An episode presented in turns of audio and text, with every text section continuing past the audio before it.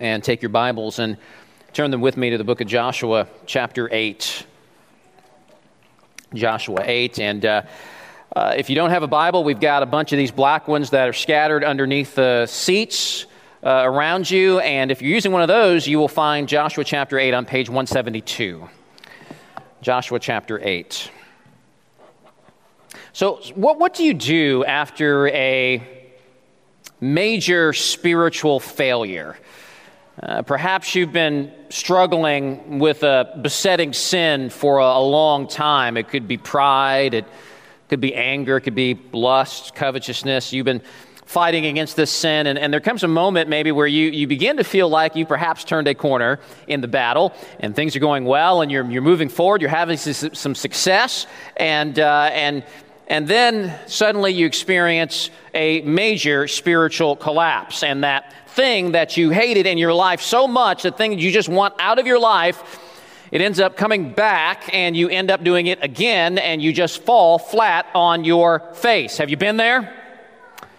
I, I can't believe I got angry again. I can't believe I, I fell into pride again. I can't believe I, I, I, fell into lust or whatever it might be, and now you're wallowing in defeat and you feel a distance between you and God. You feel like an utter failure. And I don't know about you, but there's been times where I've fallen into a certain uh, sin and I am tempted to think, well, that's it. God is done with me for sure. I have failed for the 5,000th time, and surely I have stretched God's patience to the limit, and He is sick of me, and surely this time He will cast me aside. I've had thoughts like that before, and they are depressing, and they are spiritually paralyzing, like you can't even move forward with your life. And, and in my worst moments, I, have even felt like, what's the point of trying? There, there's there is nothing in my life that I've experienced that brings more fear and insecurity and despair than the sense that God is not with me, that his hand of blessing and favor have been withdrawn from my life. And, and, and that's what sin in your life can do. It can, it can drum up those kinds of feelings. Thousands of years ago, the assembly of Israel felt this exact kind of fear. Things had been going well for them. Uh, they were marching victoriously into Canaan, the land that God had promised to give them, a land filled with fierce and powerful and very evil Canaanite tribes, uh, people that were so persistently wicked, uh, even sacrificing their little boys and girls to their satanic god Molech. Uh, it, it was so bad that God deemed it appropriate to completely wipe out this corrupt civilization. They were a dangerous and scary people, so much so that the previous generation of Israelites before Joshua uh, refused God's commission to go into Canaan because they deemed warfare against these people a suicide mission. And that's why, as the book of Joshua began, uh, God told him to be strong and courageous, for the Lord your God will be with you wherever you go. His presence and his power would guarantee victory, and God was indeed with them. Uh, in chapter 6, for example, we saw Israel standing before the mighty walled Canaanite city of Jericho, and God, in but a moment, caused the walls of the city to collapse, and Israel was able to easily march in and overthrow that city. It was a great moment. But it was a moment ruined by a great failure. Because God had given ex, uh, explicit instructions to Israel to not only destroy all the inhabitants of Jericho, but to devote all of the plunder to God.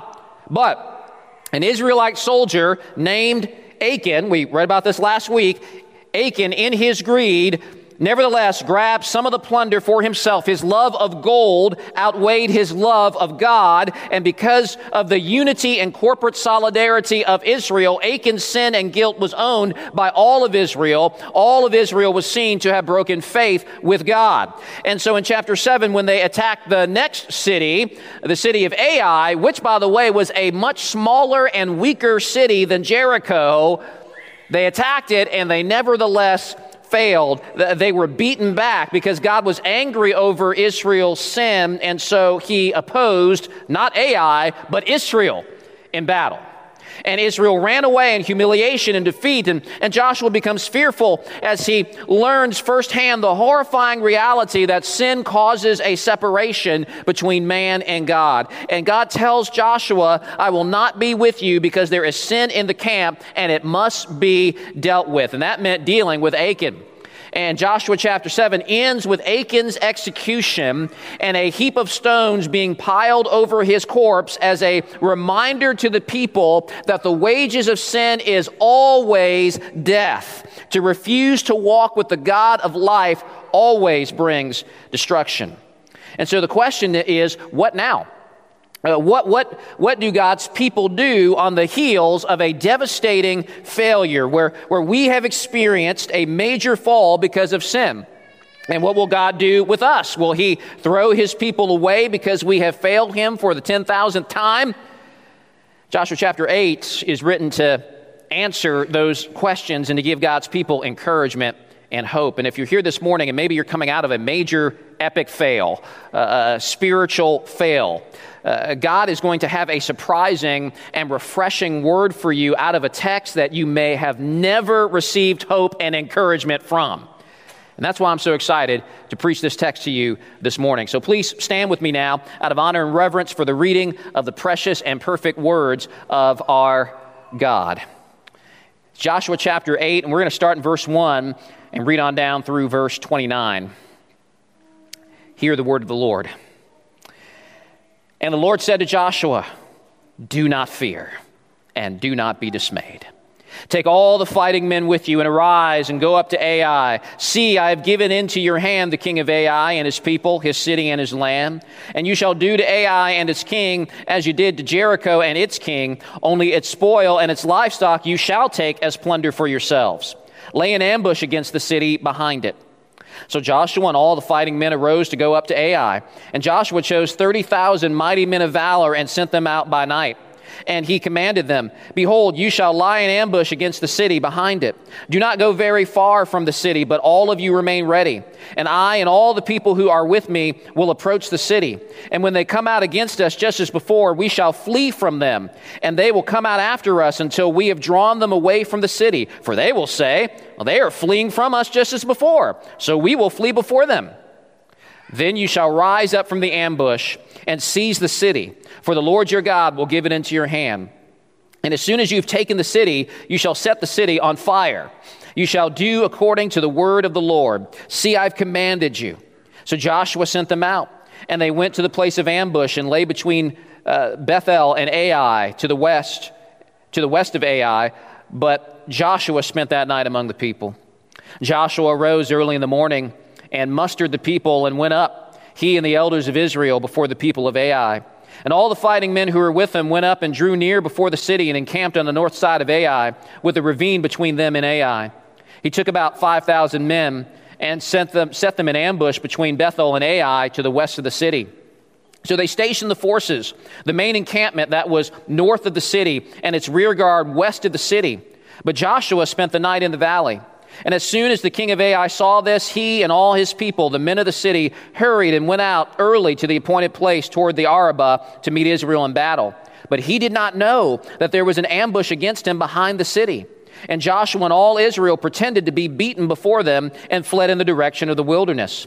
So all the people who were in the city were called together to pursue them. And as they pursued Joshua, they were drawn away from the city. Not a man was left in Ai or Bethel who did not go out after Israel. They left the city open and pursued Israel.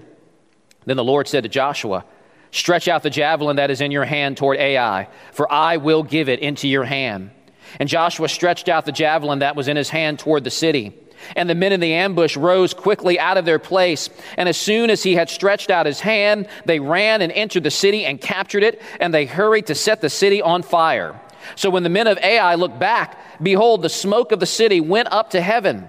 And they had no power to flee this way or that, for the people who fled to the wilderness turned back against the pursuers. And when Joshua and all Israel saw that the ambush had captured the city, and that the smoke of the city went up, then they turned back and struck down the men of Ai. And the others came out from the city against them, so that they were in the midst of Israel, some on this side and some on that side. And Israel struck them down until there was left none that survived or escaped. But the king of Ai they took alive and brought him near to Joshua.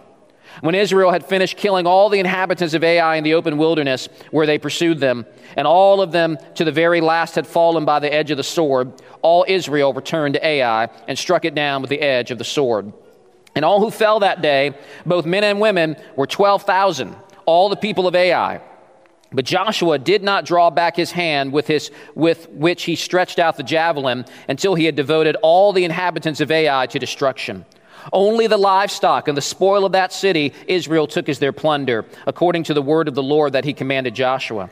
So Joshua burned Ai and made it forever a heap of ruins as it is to this day. And he hanged the king of Ai on a tree until evening. And at sunset, Joshua commanded, and they took his body down from the tree and threw it at the entrance of the gate of the city and raised over it a great heap of stones, which stands there to this day. Let's pray. Father in heaven, I pray that you, through your Holy Spirit, would impact the preaching of your word. And I pray that your Holy Spirit would give help and illumination to the congregation who is hearing your word, that we all might better understand the message that you have for your people this morning through this ancient text. In Jesus' name, amen. You may be seated. You're thinking, how in the world can I get encouragement from that passage? well, let's see what God does. if this morning you are humbled and broken in the wake of your sin against God, uh, the Lord in this text, I believe, has at least five truths for you, five things you need to be reminded of as you struggle to pick yourself back up after a devastating spiritual fall. And the first thing that you need to be reminded of is the incredible faithfulness of God. The incredible faithfulness of God. The failure of Israel really highlights the faithfulness of God. When God's people fail, and even when God's people are disciplined by God for their failures, failure never has the final word. While sin can bring a separation between God and his people, God always takes the initiative to restore the relationship. Even in chapter 7, uh, though God's anger burned against Israel because of Israel's sin, who is the one who exposes the sin in the camp? It's God. Uh, who is the one who exposes Achan. It's God.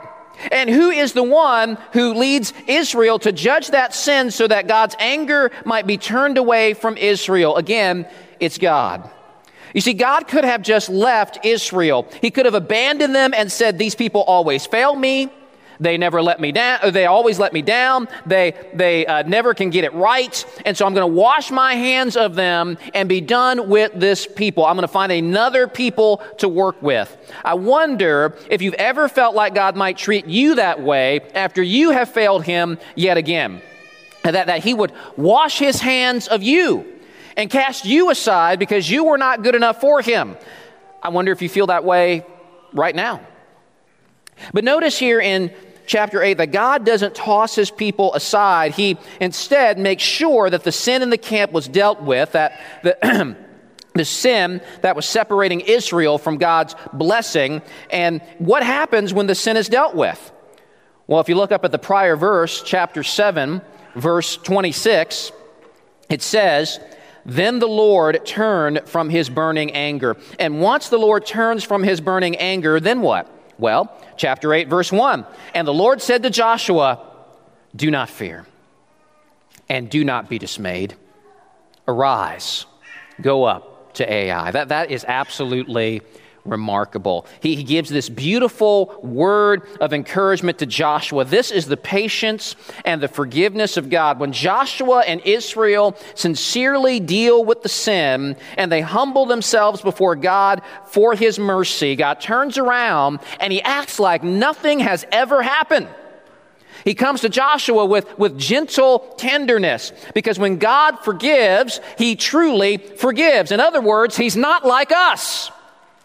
Sometimes we may forgive, but we secretly hold on to grudges. We forgive and we do not forget. We secretly keep a list of the other person's sin in our back pocket and we are prepared to use it against that person if they let us down. That's not like God. Sin forgiven is sin forgotten.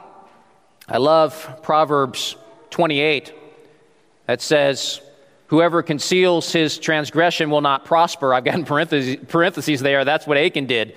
Uh, he concealed his sin, he covered it up, and he did not prosper in the end. But then the verse goes on to say, But he who confesses and forsakes his sin will obtain mercy. So, some people don't realize that God is that merciful, uh, that He is very quick to forgive and move on. But again, we struggle comprehending that because we're not like that. We don't move on. We remain bitter for 30 years about something. But the scripture says this about God for as so as far as the east is from the west, so far does he remove our transgressions from us. And so this morning, I want you to first of all, be encouraged by the merciful heart of God, especially if you found yourself tangled up in sin yet again and you have failed yet again, or, or if you're haunted by past sins. There are many Christians that are living in the past. They are haunted by old sins, things that they have done five years ago, 10 years ago, 20 years ago, and they're still carrying around a sense of guilt over those things. Christians are, are often paralyzed by fear. They are afraid of God, they are afraid of the future, and they're afraid to even try to move on and serve God. And yet, God's message to Joshua is stop being afraid. My anger has been turned away. So, so Joshua, get up, get going, and move forward with your next assignment from me. God loves to restore wayward, fallen people. David in Psalm 23 says, He restores my soul. Or remember Peter in the New Testament. Jesus predicted that Peter would fall away and deny Christ three times. Jesus knew in advance the horrible sin that Peter would commit. Uh, and most of us are pretty familiar with that, that story there. But sometimes we forget what else Jesus said. Yes, he did predict Jesus' failure, but, but he also, or he predicts Peter's failure, but he turns to Peter and then he says, I have prayed for you. And when you have turned again, when you have been restored, strengthen your brothers, encourage those other disciples, minister to them. And, and here we see that Jesus did not just predict Peter's fall, he also planned for Peter's restoration and subsequent ministry in the wake of his failure. Peter's sin wasn't the end of the story. He was forgiven and later used by God in powerful ways to build his church. That's the God that you serve. And of course, none of this means that, that we will never experience temporal consequences for our sin. Sometimes God deems that we should to discipline us and to grow us. Peter himself suffered short term consequences. But on the other hand, we should never fear that God will leave or forsake us, or that while we are yet breathing, God can't use us and work in us and show his glory through us. Again, the psalmist says, as a father shows compassion to his children, so the Lord shows compassion to those who fear him. And so, if you have by faith received Jesus as your Lord and Savior, you know what that means? It means that you are a child of God. It means that you are his son. It means that you are his daughter, and you should expect a constant stream of compassion and mercy from your father because the anger of God's wrath towards your sin has been turned away because it was turned towards Jesus 2,000 years ago as Jesus paid the price of your sin in your place. And so, if you this morning are lamenting over your faithlessness before God, it's okay to lament over that. But make sure that you don't stop there. That's not the whole story. Make sure that you remember the incredible promise of 2 Timothy chapter 2 verse 13. If we are faithless, he remains faithful, for he cannot deny himself. The uh, 17th century minister Samuel Rutherford, who spent years in a prison in Aberdeen, he wrote this. He said, Often and often I have in my folly torn up my copy of God's covenant with me. But, blessed be his name, he keeps it in heaven safe, and he stands by it always. If we are faithless, he remains faithful. So do not fear. and do not be dismayed. In addition to seeing the incredible faithfulness of God, chapter 5 also reminds us of the generous provision of God. God says, You shall do to Ai and its king as you did to Jericho and its king. So, as with Jericho, Israel is to go in and destroy the city and its people. There is one important difference between Jericho and Ai, and you may have caught that when I was first reading the text. God says of Ai in verse 2, its spoil and its livestock you shall take as plunder for yourselves. Now, you can't read verse 2 without thinking about Achan. Achan's problem was greed and covetousness, right? He saw the gold and the silver and the expensive, fancy coat from Babylon, and, and, and despite God's prohibition, he reaches out and he grabs for it. He takes some of the plunder of Jericho. And reading this in chapter 8, you can't help but think if only Achan had waited until Ai. Uh, if only he would have waited, he would have had an opportunity to take uh, whatever he wanted at the command of God. But a covetous person can't wait because at the center of a covetous heart is unbelief. Uh, in particular, unbelief in regards to God's care and provision.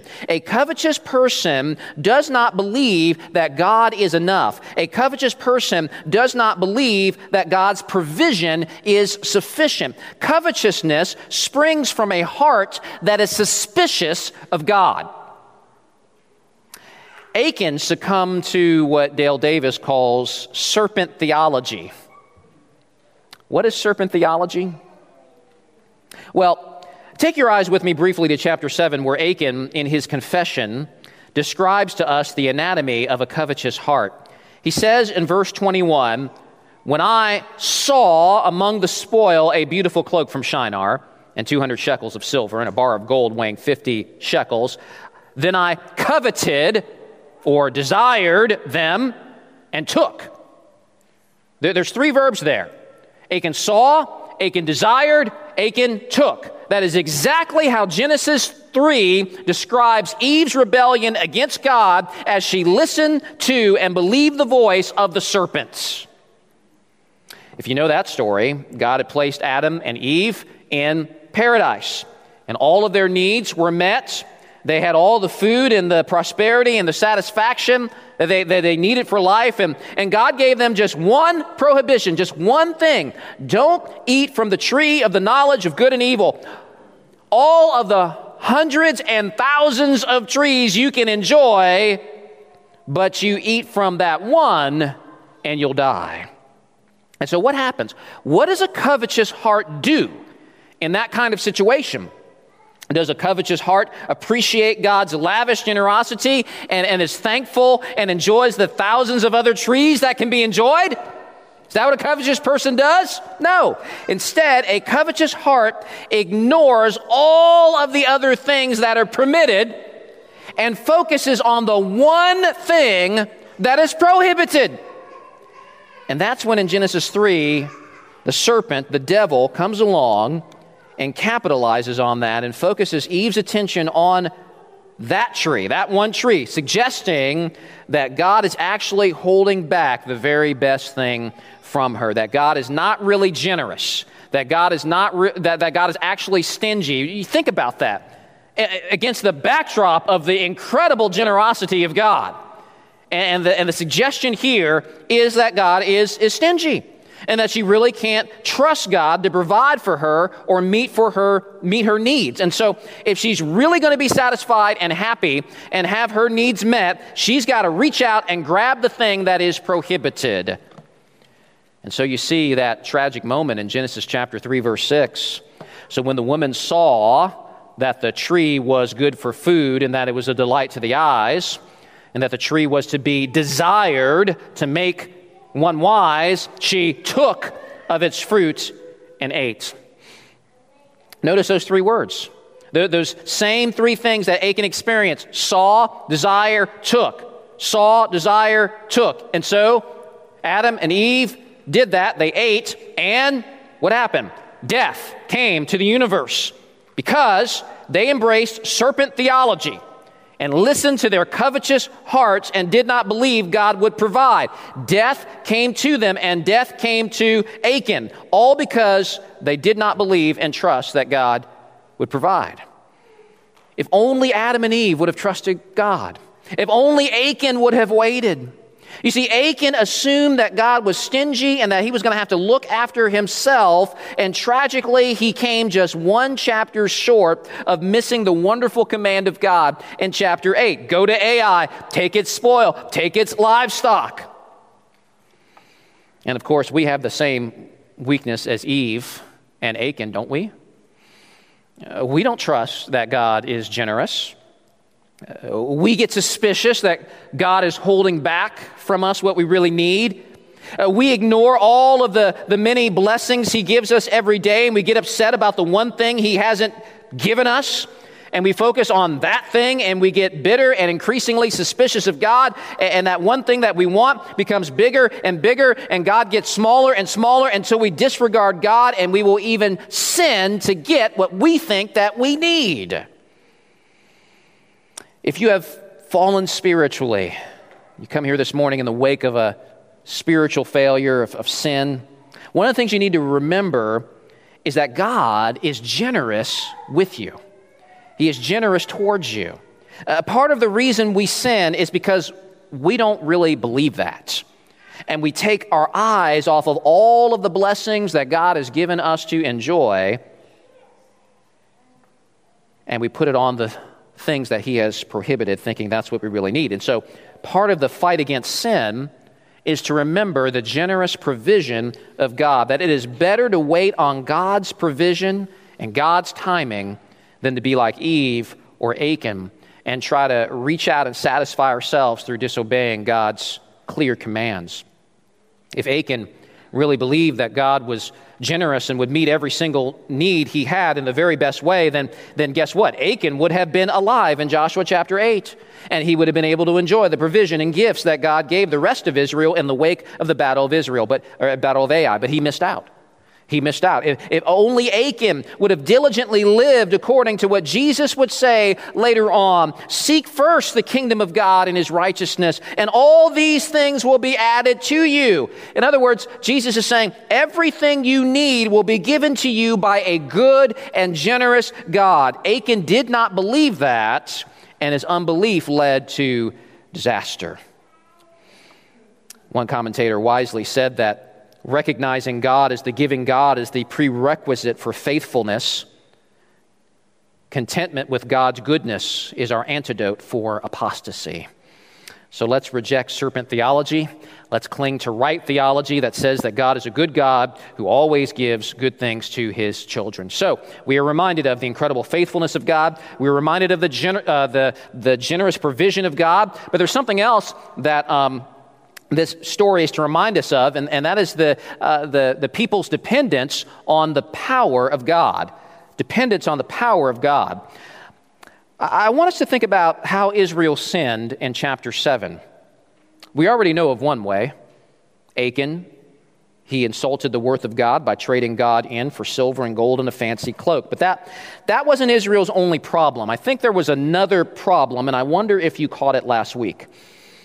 Do you remember when Joshua sent the spies to Ai, and, and after the spies give their report, Israel is pretty confident that they can defeat the city. Why? Why, are, why is Israel confident that they can beat Ai? Go back to chapter 7, verse 3. It says, And they returned to Joshua and said to him, Do not have all the people go up let about two or three thousand men go up and attack Ai. Do, do not make the whole people toil up there, for they are few. Do you see a problem with this? Remember in chapter 2 when Joshua sent out spies to Jericho, and when they returned from their mission, they returned also with confidence.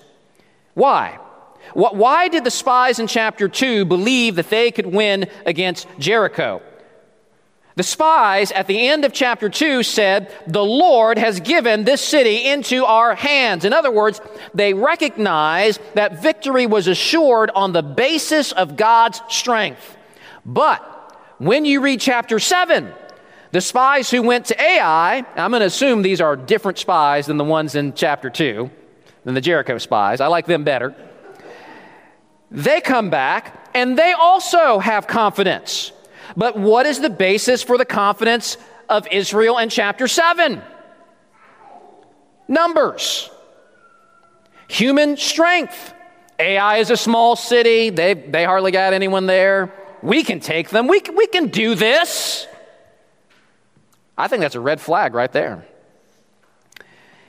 In chapter 6 and in the Battle of Jericho, everything was focused on God and what God could do. God gave the orders, God made the walls fall down, God gave instructions on what to do when they entered the city. The whole focus of chapter 6 is God. It's a very God centered chapter. Chapter 7, the focus is man centered, not just the man Achan and his spectacular self centeredness, but just the people of Israel in general. We're going to win because there's hardly any of them there. We've got this. Uh, perhaps they were emboldened by the success of Jericho. Or perhaps they thought, well, well, God will handle the big things like parting rivers and knocking down city walls, but we can take the small things like Ai. But of course, we know what happens. We saw it last week. They went to Ai and they got whooped. And they were terrified. Why? Why, why did they lose? Because the issue was never an issue of mathematics. In other words, the spies and Joshua were weighing the numbers of Ai and considering the, uh, considering the appropriate amount of soldiers to send there as if the results of the battle would hinge on numbers. You see, the issue was that they were placing their confidence in the wrong place. Self confidence had replaced confidence in God. Uh, uh, who had parted the Jordan? God. Who had blasted the walls of Jericho? God. Okay, and so who, according to the Israeli spies, would take the city of Ai? Oh, two or three thousand men. That's all we need. You see, the problem for Israel in chapter 7 was more than just Achan. There, there was something else going on in the, in the spirit and the attitude of the larger community of God's people, where, the, where it seems like the center of gravity in the minds of the people was beginning to shift from the power of God to the strength of man. And, folks, that is always, always, always a prelude for failure. As the prophet Isaiah tells us, Woe to those who go down to Egypt for help and rely on horses. Right, right, that was a warning because like Egypt was a superpower, and, and, and if Israel really needs help to, to, to, to defeat their enemies, let, let's get these tough guys and strong guys from Egypt to help us. We'll pay them as mercenaries. God says, Woe to those who go down to Egypt for help and rely on horses, who trust in chariots because they are many, right? Numbers, mathematics, and trust in horsemen because they are very strong. But do not look to the Holy One of Israel or consult the Lord. The reason for Israel's defeat was that God was not with them. And so, even the smallest battle they could not win. And that was an important lesson for them, and it's an important lesson for us. We all have a tendency to overestimate our ability. Uh, going back again to the story of Jesus and Peter, where, where, where Jesus had predicted Peter's fall, how did Peter respond? Do you remember? Did, did Peter say, Really, Lord, Lord, help me? Help me to not fail. Uh, help me to stay faithful. Is that how Peter responded? That would have been the right answer. He doesn't respond that way. He instead pridefully puffs out his chest and says, No, Lord. You might say that I'm going to deny you, but I, I'm never going to do that. Even if the others fall away, I'm not going to do that, right? He threw his, all of his companions under the bus and say they might be losers.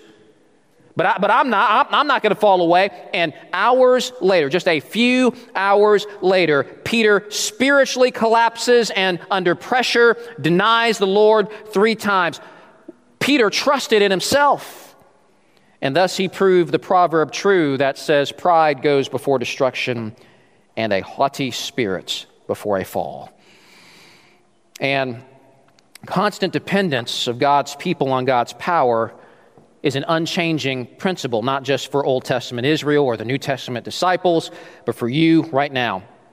But we have a hard time believing that because, let's be honest, how many of us spend so little time seeking God's power and strength through prayer and through the reading of God's Word? Let's get real about this. Uh, we wake up in the morning and we read Facebook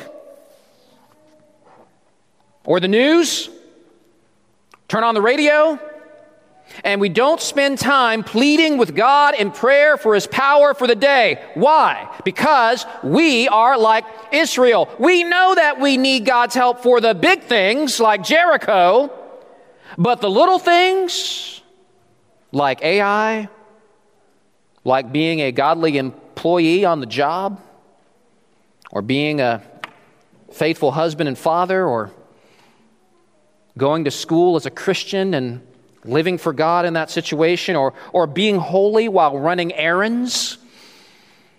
We think we've got that. Uh, that that's just a little thing. We, we, we pray when we got the big things coming up. Oh my, cancer diagnosis, boom, hit my knees and praying. But just an average, ordinary day, doing average, ordinary things, prayer, the word, sometimes flies out the window. Just a little thing. We'll be fine. It's okay. It's okay if I haven't prayed today or, or, or have had my faith increased through the reading of His Word. Because what's going on today, these are small things that I can manage. Oh, remember the warning of the Apostle Paul in 1 Corinthians 10, where he says, Let anyone, anyone who thinks that he stands, take heed lest he fall. What did Jesus say? Jesus said that apart from me, you can do a handful of things. Is that what he said? He said, apart from me, you can do two or three things. no, apart from me, you can do nothing. And, and what Jesus means is that apart from my power and you, you can do nothing good, nothing of value for the kingdom. You cannot fulfill the mission that I have called you to, whether it is attacking Ai or whether it is being a mom changing diapers for the glory of God all day long. Whatever it might be, and all the other things you could be doing in between. You cannot do any of it. You can't be salt and light and my representative and ambassador in the world apart from me. Now, by the way, a, reliance, a dependence on God's power doesn't mean that you are passive and that you just don't do anything. We see here in chapter 8 this wonderful intermingling of God's sovereign power with human responsibility and action. God says in verse 2, I've given the city into your hands. I'm going to do this. I'm going to get the, the, the victory. He speaks of Ai as, as, as, as a gift. I'm giving, this in, I'm giving this to you. That's God's sovereignty. But on the other hand, Israel doesn't just sit on the ground and wait for God to do it all. That, that's not what dependence on God's power means. And over the next several verses, and, we, and, and we've read this, this, this elaborate battle plan this military strategy, this ambush. And the, and the author takes great pains to describe what Joshua and the people are doing to set themselves up for victory. By the way, this shows us that God doesn't do all, everything the same way all the time. This is very different than the, than the Jericho battle, isn't it? And yet, the common denominator, though, is that in both situations, God is at work. And God sometimes works through the, these, these, these incredible, obviously uh, supernatural means, but then also many times, most of the time, works through very ordinary means. And so, God is giving them Ai as a gift. The people are preparing and planning and about to go in the battle. But at the, at the, on the other hand, as the fighting is going on, what is Joshua doing in verse 18? You would think that Joshua, being the commander of the army, would be going down there and he would be, you know, doing his martial art moves and just like, you know, in the thick of things, commanding his troops. He's not, he's not doing that. He, has got a javelin, and a javelin is meant to go into the, you, you stick the pointy end in the body of the enemy, but he's not doing that. Uh, he's doing something else with the, the javelin. He is standing apart. Uh, he, he is holding forth that javelin. God tells him to do this, and, and, this is a symbol of God's deliverance of Ai into the hands of Israel. Israel is fighting and they are striving, but at the same time, God is working in and through them. That's exactly how the Christian life works. I'm reminded of what Paul says in 1 Corinthians. He says, I worked harder than any of them, though it was not I but the grace of God that is with me. Or I think about Colossians uh, chapter 1 For this I toil, struggling with all his energy that he powerfully works within me. So God is, uh, Paul is working, Paul is doing things, he is active, and yet God is working within him. The, the, the power of God is propelling him forward. I really like this one. This one is awesome. This is in Philippians 2. Therefore, my beloved, as you have always obeyed, so now, not only as in my presence, but much more in my absence, work out your own salvation with fear and trembling. Right? So you do stuff. You live out the Christian life. You obey God. And then he says, then he really messes you up and says, For it is God who works in you, both to will and to work for his good pleasure. And, and in those verses, you, you, you see a, a, human striving, a human, a human working. Christianity isn't a passive religion. It's not about letting go and letting God. You're actually doing things. God won't obey for you. But, but in the end, what's the difference maker? What, what's the decisive factor that prospers your work and your efforts? God's strength and God's power. And so, if you are recovering from a spiritual fall, you would do well to ask yourself about your reliance on God's strength and God's power. Have you been focusing on yourself and your ability? Have you been neglecting the means of grace that God has given you to empower and strengthen you, such as prayer and, and the, the scriptures and fellowship with and accountability to His people? All of these things, God's power and energy works through. And, it is, and if it is true, if it's true that apart from Jesus, we can do nothing, then that means, that means, think about the, what the flip side of that means. That means connected to Jesus, we can do anything that He has called us to do. So let's remember to be dependent on His power. There's something else this chapter reminds us of as well, and that is the terrible judgment of God. The terrible judgment of God. Uh, look down at verse 28. This is the aftermath. So Joshua burned Ai and made it forever a heap of ruins, as it is to this day, that is, to, when, when, to, the, to the time period of, of the writer of Joshua. and he hanged the king of Ai on a tree until evening. And at sunset, Joshua commanded, and they took his body down from the tree and threw it at the entrance of the gate of the city and raised over it a great heap of stones, which stands there to this day. Verses like this make Joshua really challenging for me to preach through. Verses like this cause some churches to just ignore the book of Joshua altogether or do a couple of select verses here and there. You know, be strong and courageous, rah, rah, rah. We can all rally around that. It's verses like this that cause modern Western readers to recoil. It offends our sensibilities. The city is burned, the, the king of Ai is killed, his dead body hung on a tree all day. This image is shocking and horrifying. And, friends, that is precisely the point. It is meant to get our attention because we don't take sin seriously. We joke about sin, we wink at sin, we don't think it's a big deal, we're entertained by it, we laugh at it, we, we've made peace with it. And what we keep forgetting is that sin is horrible. Sin is evil. Sin brings destruction. Sin is not something that is meant to have a laugh track under it. And it ruins people's lives in time and in eternity. And we keep forgetting that God hates it. And, I think we keep forgetting that God hates it for, for a number of reasons, but I think one of them is, is because God, in his patience and kindness, seems to allow so many of us to get away with so much of it for so long. because he's kind and patient. And, and, and these vivid and horrifying pictures of God's judgment that we see here in Joshua 8 are meant to jolt us and, and wake us up out of our complacency and remind us of how awful sin really is because we really don't get it. That's another reason why you and I still sin. We, we don't fully realize the horror of sin, how destructive it is to us and others, and how it deeply offends God, and that it will be fully and finally judged. Now, the hanging of the king of Ai on a tree what wasn't an arbitrary thing.